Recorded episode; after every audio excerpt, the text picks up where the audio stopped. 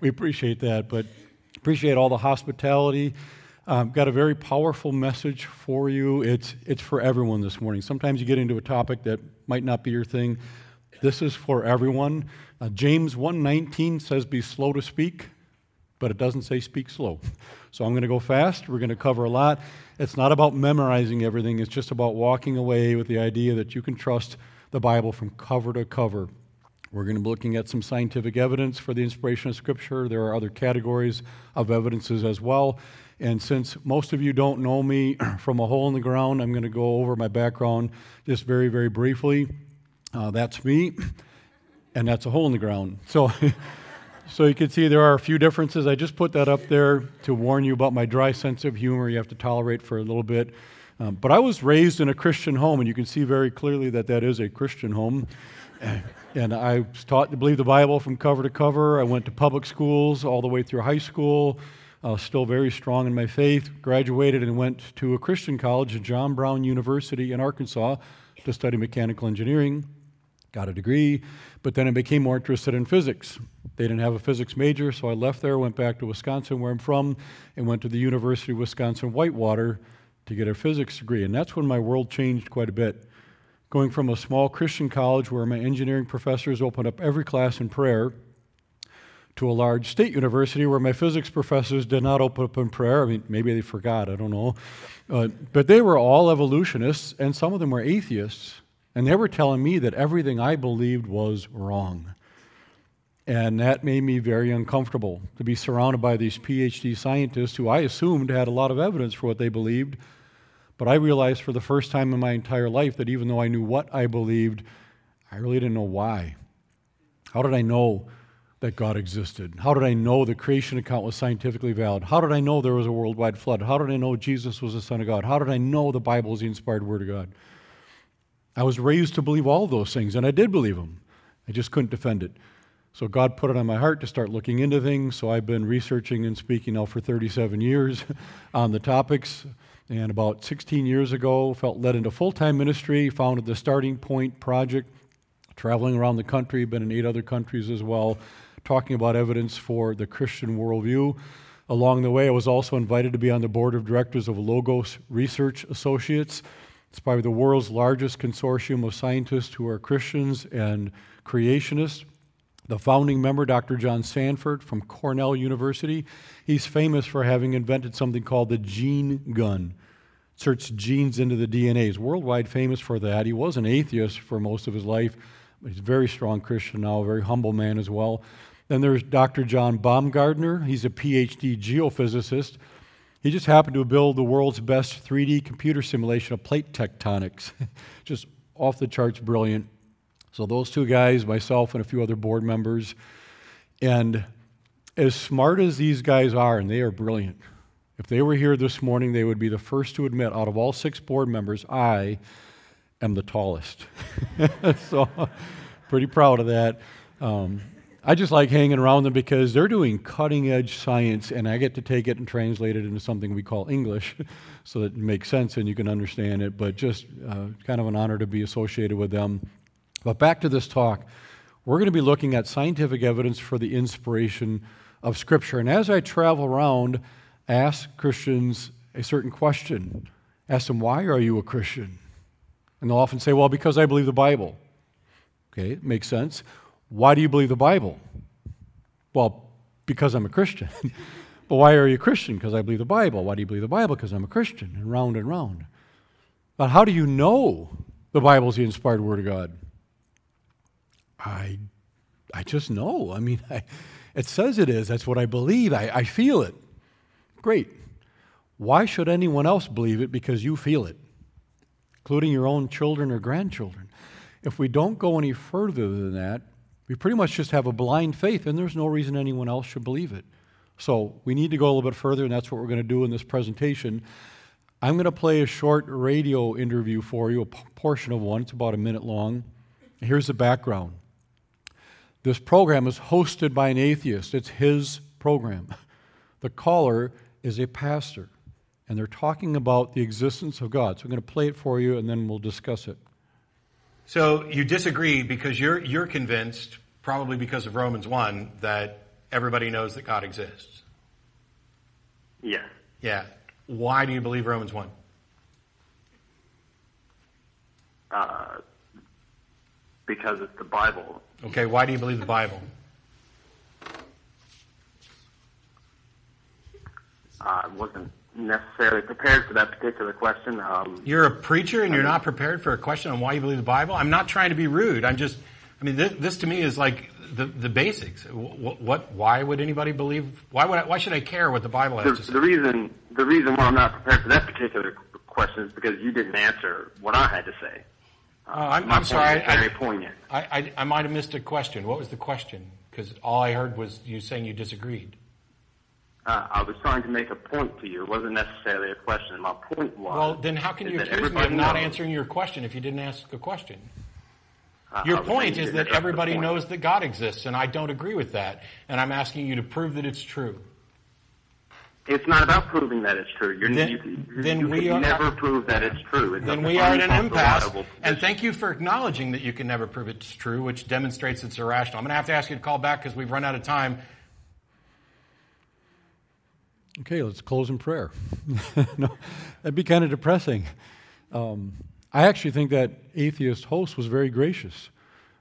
And I think most pastors would have a better response. But here's a bigger question for you this morning What would your response have been had you called in the radio program and the host asked you that?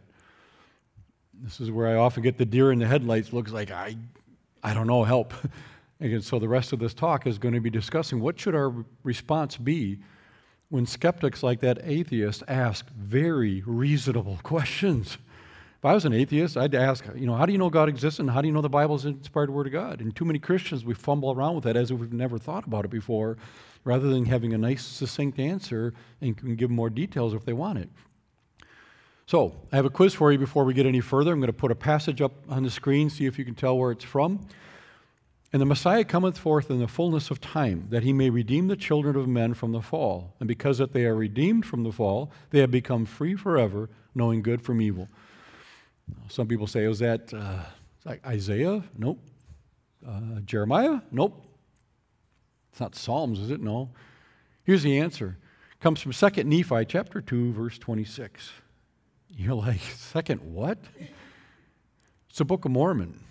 It's like, oh, that's weird.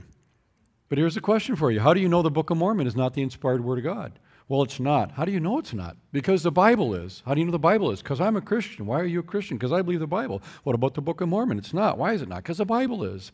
And round and round. Mormons believe that it's inspired by God. Right on the cover it says it's another testament of Jesus Christ, given by the angel Moroni, written on golden tablets. An interesting story. Uh, not here to pick on Mormonism. This is just one example. There's no shortage of religious books out there. Here's just a small sampling.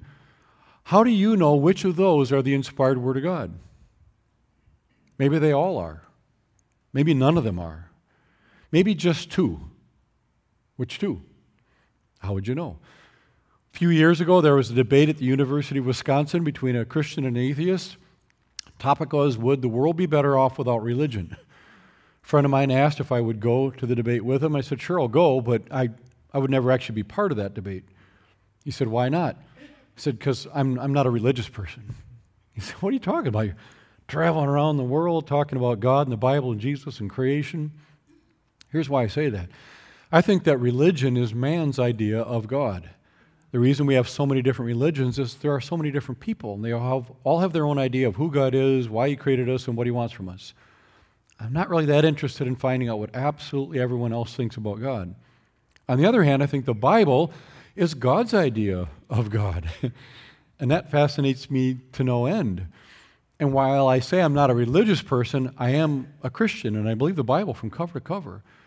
Now, I realize that Christianity is considered to be one of the world's religions. So, in that sense, okay, I guess I'm a religious person, but I like to make the distinction between man's idea of God and God's idea about himself, which makes it more important for us to know how do we know the Bible truly is God telling us about himself and not just some other people writing a bunch of stuff and saying, here's another religious option for you.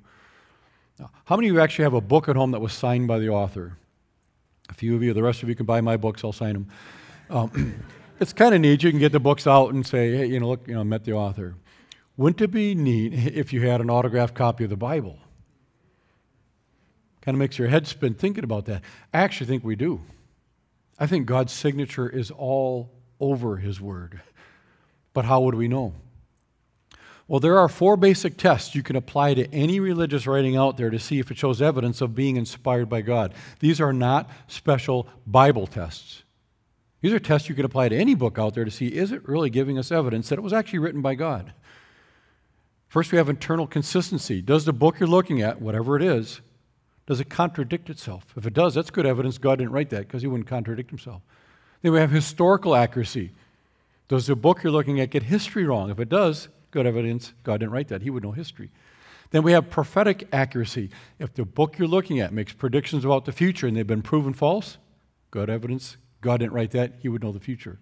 And then we have scientific accuracy. If the book you're looking at makes statements that can actually be tested by science and it's been proven false and we can all see that, that's probably pretty good evidence God didn't write that because God would know science. With the time we have, we're just going to focus on that last one scientific accuracy, which we also call scientific foreknowledge. And here's the point the Bible was written a long time ago. The Old Testament, roughly 1500, about 400 BC, and the New Testament, roughly about 50, 40 or so to about 100 AD, long before we had microscopes and telescopes. But we're discovering there are things in the Bible that we know now are scientifically accurate. And the scientists are thinking there's no way those guys could have known that so long ago. And that's true. They could not have known that on their own which is evidence they must have been inspired by God to write those things, or they would have gotten most of them wrong. So that's what we're going to take a look at. Here's an interesting quote from Bill Nye, the science guy. You're probably familiar with him. I actually think he's a pretty gifted speaker. And when he's talking to youth about electricity and magnetism, I think he does a great job.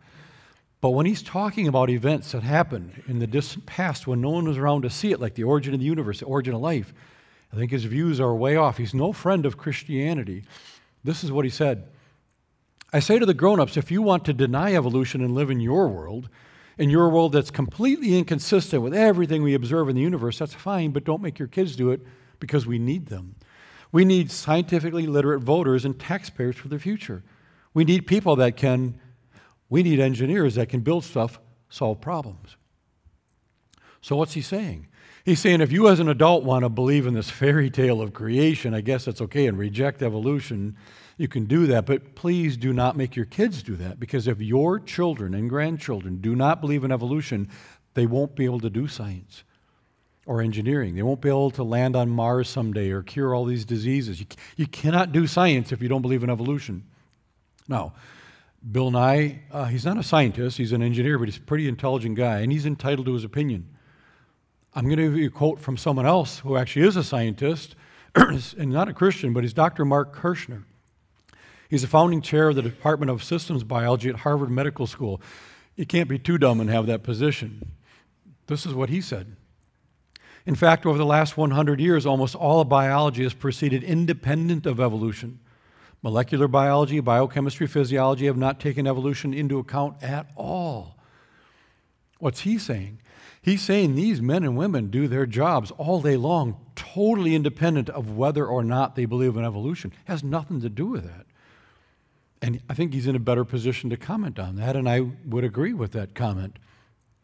The truth is, most major areas of science we have today were founded by Bible believing Christians.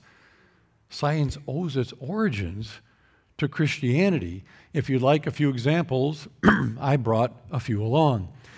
Antiseptic surgery, bacteriology, calculus, chemistry, computer science, electronics, electrodynamics, electromagnetics, fluid mechanics, galactic astronomy, gas dynamics, genetics, hydraulics, hydrostatics, oceanography, optical mineralogy, paleontology, pathology, physical astronomy, stratigraphy, thermodynamics, thermokinetics, vertebrate paleontology, and the scientific method, all founded by Bible believing Christians. Anyone who says no real scientist believes the Bible, they don't only not understand science, they don't even know history. This is where science came from, was birthed out of the Christian community. Not only is belief in evolution not required to do science, belief in evolution actually gets in the way of doing good science. It's a hindrance. Here's one example something called vestigial organs. These are things in our body that are supposedly leftover remnants of evolutionary history. They're not doing anything anymore. They used to. Here's a quote from Jerry Coyne, one of the leading evolutionists, University of Chicago. He said, We humans have many vestigial features proving that we evolved. The most popular is the appendix. Our appendix is simply the remnant of an organ that was critically important to our leaf eating ancestors, but is of no real value to us. Proof of evolution. In fact, scientists used to have a list of 86 things in your body that don't do anything. They used to, not anymore. That would be evidence of evolution. God would not design you so that you had 86 things that don't do anything. Well, this was actually even used in the famous Scopes trial, 1925. Evidence of evolution, 86 things. Scientists have studied those things and they've dwindled that list down a bit, yeah, down to zero. they have found a use for every single one of those things, including the appendix. It's part of the immune system. It has a function. Doctors are very hesitant to take your appendix out now. Now, if it's going to burst, you might need to take it out of there. But it's doing something. Can you live without your appendix? Yes, you can. Many people do. Can you live without your arms? Yeah, you can. Doesn't mean they don't do anything. It just means you can maybe get by without them. So again, belief in evolution just said rip it out. It's not doing anything anyway. Or as a creationist would say years ago, we might not fully understand this thing, but we believe it was designed by God. Let's study it further. And when we did, we found out its use. Here's another example the concept of junk DNA. When scientists were studying DNA, it seemed like only 2% of our DNA did anything, coded to make proteins that carry out all the functions in our body. The other 98%, it's junk, not doing anything. Well, they studied it further. Now they know the 98% they were calling junk it's actually more complex than the 2%. It's instructions telling the 2% what to do. It is blowing them away. I have an entire talk just on DNA. But it was belief in evolution that got them to just write it off. God wouldn't design you so that 98% of your DNA didn't do anything. Creationists would say, let's study this further. We believe it was designed by God. It produced better science. Here's an evolutionist. He said the failure to recognize the implications of non coding DNA, that's what they were calling junk, it will go down as the biggest mistake in the history of molecular biology. big, big mistake to ever call that junk. But it was called junk because of the belief in evolution. But then people say, yeah, but the Bible's not a science textbook. And I would completely agree with that. It's not. And I'm glad it's not, because then it would be even harder to understand. Fewer people would read it, and more importantly, it would have to be corrected and updated constantly, like science textbooks. So much has changed since I got my degree in physics because I keep discovering new things. Okay, I guess we were wrong about that, but now we know it's this. Oh, okay, I guess that's wrong too, but now we know it's this. And it's just the nature of science. We keep updating our views. But even though the Bible is God's first shot at writing a book, I think he did a pretty good job.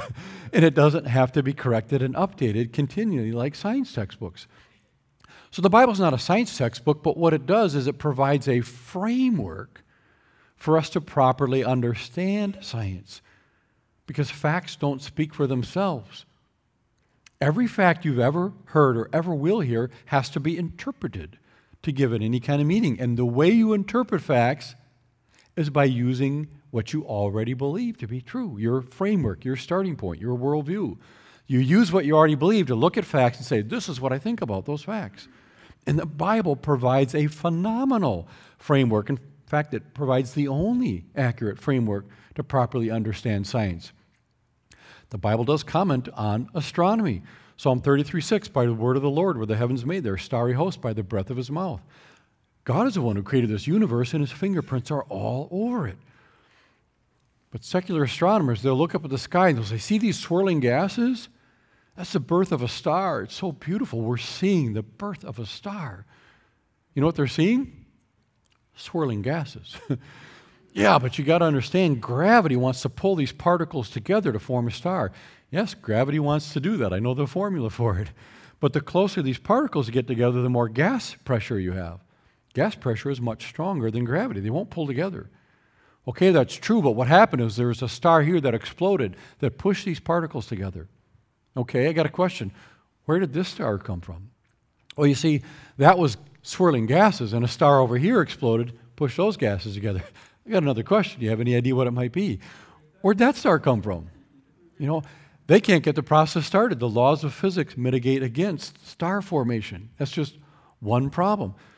Then Jeremiah 33 22, as a host of heaven cannot be numbered, neither the sand of sea measured, so will I multiply the seed of David my servant. Jeremiah, writing over two and a half thousand years ago, said the stars are uncountable. That made no sense to him. See, he could look up at the night sky and see about the same stars we see, which is about 3,000. From any point on the earth, you can look up, nice clear night, you could see about 3,000 stars. That's a lot of stars, but it's not uncountable. So, why would Jeremiah look at a limited number of stars and say they're uncountable? It's like me saying, oh, the chairs in the sanctuary here are uncountable. There's a lot of chairs here, but you could count them. Well, today we know modern astronomy, they're uncountable. They're guessing 10 trillion trillion. They don't really know. They just know it's a massive number. Just like Jeremiah said before he had a telescope. Today we have telescopes. The Hubble telescope is one example. Um, astronomers wonder about the universe. They wonder is it pretty much the same everywhere we look? Or are there some areas where there's almost nothing and other areas where there's lots of stars and galaxies and all that? So they took the Hubble telescope and they have this Hubble Deep Field, and they focused it on one part of the sky. That's 124 millionth of the whole thing, tiny, tiny spot in orange there. Focused the telescope there, left the aperture open to see if anything would develop. Looked really dark, like maybe there's not anything there. This is what developed in that space 3,000 stars. But guess what? Those aren't stars, those are galaxies. Three thousand galaxies, each of which probably has 100 billion stars in it, in one area of the sky that's only 124 millionth of the whole thing. 3,000 galaxies. Then they have the Hubble Extreme Deep Field. This is 132 millionth of the sky, a smaller portion. Focus the telescope there, they discovered five and a half thousand galaxies, each of which has probably 100 billion stars. And then they have the more recently the Hubble Legacy Field. They discovered 265,000 galaxies, each of which probably has 100 billion stars in it. Are the stars uncountable? Yeah, just like Jeremiah said when he didn't even have a telescope. The Bible talks about geology. Today, a skeptic or an atheist can go to the Grand Canyon and see there are many layers in the earth. It's just a fact. Christian can go to the same place and see there are many layers in the earth. That's just a fact. How the layers got there, that's a different question because the atheist wasn't there to see them being deposited, but neither was the Christian. So we have to try to figure out why, why are we seeing these layers all over the planet? Bible gives us a framework for that. Genesis chapter 6, verse 17. I'm going to bring floodwaters on the earth to destroy all life under the heavens. Every creature that has a breath of life in it will, will perish. Everything on earth will perish. The Bible says in Genesis chapter 6 through 8, there was a worldwide flood. Okay, if that was really true, what would we expect to see? We should expect to see sedimentary layers that were laid down by water catastrophically all over the planet, and we'd probably see lots of fossils in them too, because creatures that were living would have gotten buried. Guess what? We see these sedimentary layers all over the planet, laid down catastrophically by water, and they're filled with billions and billions and billions of fossils.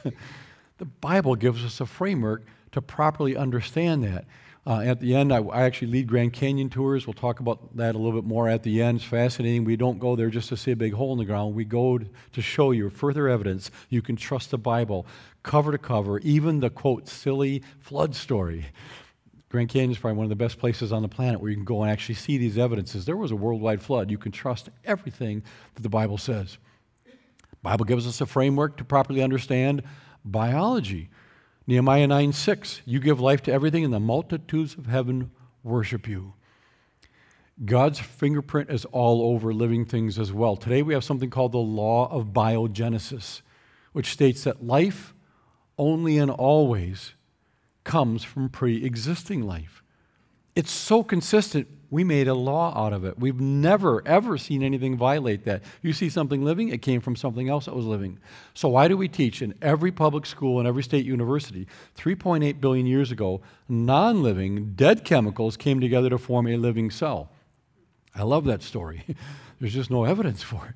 The more we look at chemistry and biochemistry and all that, chemicals are not going to come together, self assemble, and create a living cell that could reproduce itself and turn itself into every other life form on this planet. That's what evolution teaches. The science does not support that. I have many other talks where I go into a lot more details. It's interesting, here's an evolutionist. He said the belief that life on Earth arose spontaneously from non living chemicals, a matter is simply a matter of faith. Wait a minute, scientists don't have faith. They're in the laboratory proving things, right? No, he's admitting they have faith that that happened. And not only is it a faith, it is a blind, unreasonable faith because it goes totally against everything that we're learning in science. Genesis 1:24 and God said let the land produce living creatures according to their kinds. 10 times in Genesis chapter 1 God says he created creatures to reproduce after their kind. Can they produce a variety? Oh, yeah, nice variety, but always within limits, within the kind of life that they are. In fact, today, you, dogs, dingoes, coyotes, and wolves can all breed together. Look at them. They look very similar because they're the same general kind of animal. You can breed a dog and a wolf, and you get a wolf dog. Looks a little bit like the dog, a little bit like the wolf. This is good science. We see this all the time. This is what we would expect from Genesis. They can create a variety, but always within distinct limits. You can't breed a dog and a wolf and get an ostrich. they don't have genetics to make beaks and feathers. So, yes, you can get a nice variety, but always within limits, and that's what we're discovering over and over in biology. Variety, but always within limits. Leviticus 17:11. This is a great one. The life of the flesh is in the blood. We know blood is very, very important for life. In fact, every human red blood cell contains about 270 million molecules of hemoglobin that carries oxygen through your body. Very critical. If you had a slight amount less, you'd be dead. Reason I mention that is doctors used to drain blood out of people's bodies when they got sick. That's largely how George Washington died. He got pneumonia. Goes to the doctor. This guy's sick. We got to get that bad blood out of him. So they drain some blood. He got sicker. It's like, wow, he's really sick. They drained some more blood. He got even sicker. I was like, wow, this guy is so sick. We need to drain some more blood. They ended up draining almost a gallon of blood out of him, and he died. Today we know better scientifically. If they would have taken Scripture seriously, they would have never done that. In fact, the reason I have a barber pole up there on the screen is you used to be able to go to the barber to have your blood drained, called it bloodletting. So they would give you a cylinder like that to grasp, cut your arm, drain some blood, and then wrap a towel around your arm to stop the bleeding and absorb some of the blood. Sometimes they would take used towels and hang them on the cylinder outside to dry. Sometimes the wind would catch it and it would wrap around the pole. That's why today barber poles have red stripes. Seriously, free trivia won't charge you for that one, but next time you see a barber pole, think about what you're learning here. and this is one of my all-time favorites here. Exodus 15, 26. If thou wilt diligently hearken to the voice of the Lord thy God, I will put none of these diseases upon thee. Okay, what's going on here? Here's the backdrop God creates everything, it's perfect. Creates Adam and Eve, they're perfect. They sin, disobey God, they get kicked out of the garden. That brings death and a curse into God's perfect creation. God could have smashed them and started over. But He said, No, I love them too much. I got a plan. In the entire Old Testament is God playing out that plan, which was for God to send His Son the Messiah to die on a cross to pay for the sins of the world. And that also included God choosing a group of people through which his son would come the Hebrew people, who became the Israelites and the Jews. Those are God's chosen people. That's the entire Old Testament. The entire Old Testament is also Satan, who hates God, trying to ruin that plan. The entire Old Testament is Satan trying to wipe out the Jews. Because if he can, plan's done. The Messiah can't come. So that's the entire Old Testament. Satan trying to wipe them out and God trying to protect his people. In this passage, Moses is saying, Listen to the health practices that God is giving us, and we won't see the diseases that are affecting the nations around us. But we know from the book of Acts that Moses was educated in all the wisdom of the Egyptians. He went to Egypt, you. Today, if someone goes to a state university, get a PhD, and then they write some books, you would expect that a lot of the information in those books would come from what they learned at the university. That's just kind of how it works. Well, Moses goes to Egypt U and then he writes five books. Yeah, the first five books of the Bible. So, do we see Egyptian wisdom in the Bible? We should have. Moses made it up on his own. And that's what skeptics claim. Moses was an ignorant goat herder, scribbled some stuff down, and now we got another religious book. Well, let's take a look at Egyptian wisdom. This is the Ebers Papyrus, written about 1550 BC, contains over 800 magical formulas and remedies for things. One of which is if you got a splinter, you're supposed to apply worm blood and donkey dung. Modern scientists say, yikes, you don't want to do that. Causes tetanus spores, you can get lockjaw, you can get very sick, you could even die. That's the kind of stuff Moses was educated in. So, do we see things like that in the Bible? We should if Moses made it up on his own. Here's an example of what we actually see Moses talked about touching a dead body. Now, today we know about bacteria and germ theory. You don't want to touch a dead animal, you could get sick from that, you could maybe even die.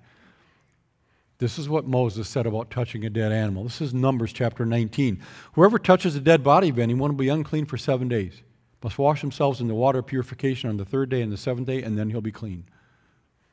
Okay, what's this water of purification he mentioned? A few verses earlier, he tells us the priest is to take some cedar wood, hyssop, scarlet wool, and throw them on the burning heifer or cow. That sounds bizarre.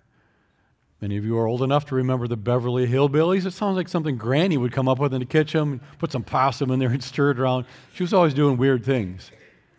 That's what this Bible passage sounds like, just weird things that Moses made up. Modern scientists have looked at that. And they say that's not weird at all. That's really interesting, and here's why.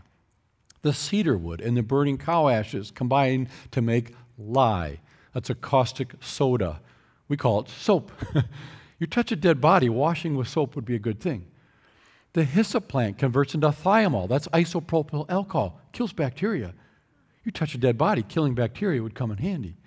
The scarlet wool forms a gritty substance like an SOS pad in your kitchen, or if you ever use orange goop, it has pumice in it. It's abrasive, it can help get that stuff out of there.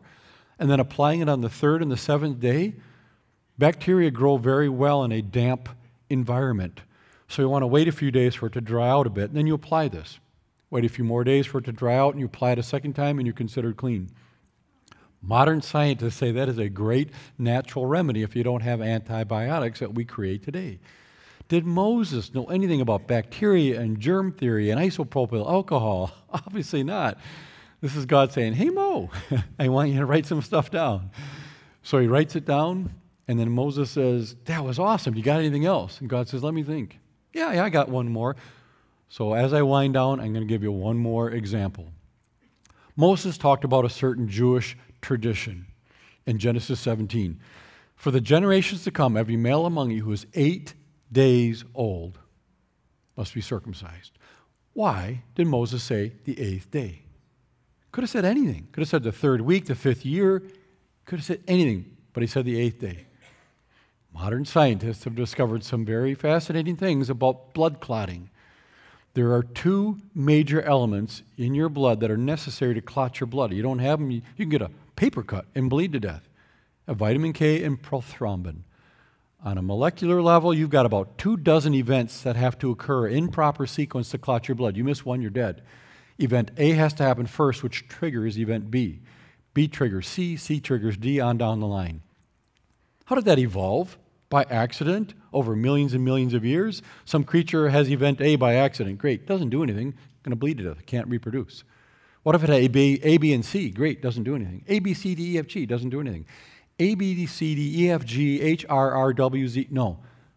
Two dozen in a row right from the beginning. That can't evolve. That's a design feature. On the larger scale, vitamin K and prothrombin. Scientists have discovered vitamin K develops in a newborn somewhere between days five and seven. That's when it kicks in. Prothrombin looks like this if we graph it, and I will explain the graph. The line across the top is the normal level of prothrombin in your body.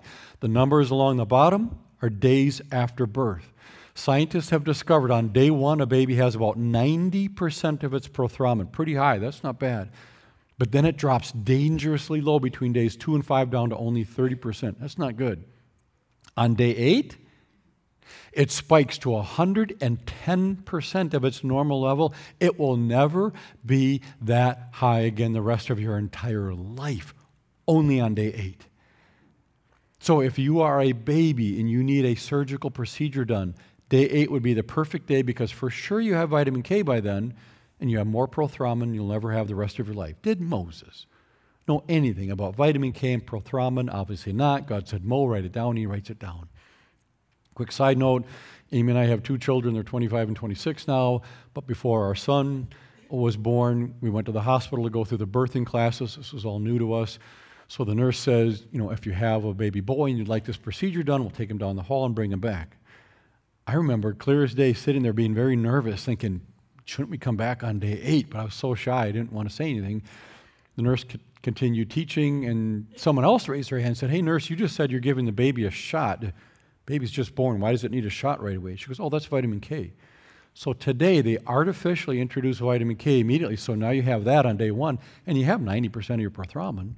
It's not a problem, certainly isn't a moral issue. My hand, all, all, on its own, went up in the air. I didn't even want it to, but it went up in the air. She called on me, and I shared with the whole class what Moses wrote in the book of Genesis about all this. I don't know if they were impressed by it, but it was an opportunity to talk about the inspiration of Scripture. So the Bible actually passes this test of scientific foreknowledge. In fact, it passes all four tests of internal consistency, historical accuracy, prophetic accuracy, and scientific accuracy. So, do Christians have faith that the Bible is the inspired Word of God? Yes, we do. But it's an incredibly reasonable faith backed up by so much evidence. In fact, if you want to believe that the Bible is not the inspired Word of God, in the immortal words of Ricky Ricardo, you got a lot of splaining to do.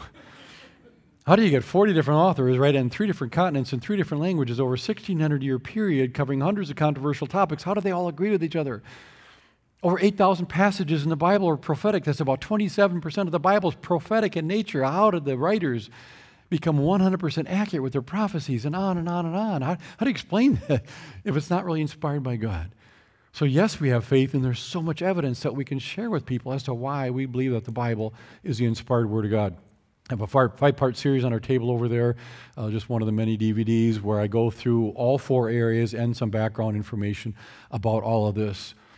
And the point isn't to memorize all this so that you can go out and win arguments with people and make them look foolish. Not at all. The point is to strengthen your faith, to make you more confident and emboldened when you go out and turn and graciously share the gospel message. Don't start arguing evidences and all that. Share the gospel message, knowing if they ask you tough questions, how do you know that God exists? What about all the violence in the Bible? What about all the evil in the world today? What about the supposed contradictions and errors in the Bible? What about the creation account? What about the flood? You know there are answers. Even if you just think, man, this guy came to our church and he said something about blood clotting, I think. That's okay. You can get back to them with an answer. But share the gospel message. And the more upside down the world is, I don't know if it can get any worse, probably, but the crazier things get, the easier it should be. Not to fix the world, we can't do that, and God's not asking us to.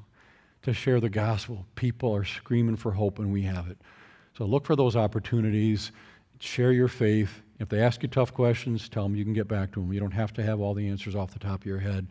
So I'm going to close in a word of prayer, otherwise, I'll go on and on forever. There's, we're just scratching the surface here. And I will also be around in between services if you have questions over by my table. But uh, bow with me in prayer. Dear Heavenly Father, we just thank you so much for this time we've had to take a look at the authority of your God, uh, of your word. It can be trusted from cover to cover. I pray for every person here this morning. I thank you for their attendance. I pray that God, you would be giving them an opportunity in the next even seven days, God. Bring someone across their path that you want them to share with and prompt them in their spirit to share the gospel message and allow the Holy Spirit to do all the heavy lifting. We just thank you for the graciousness and patience you show each one of us each day. We pray all these things in Jesus' name. Amen.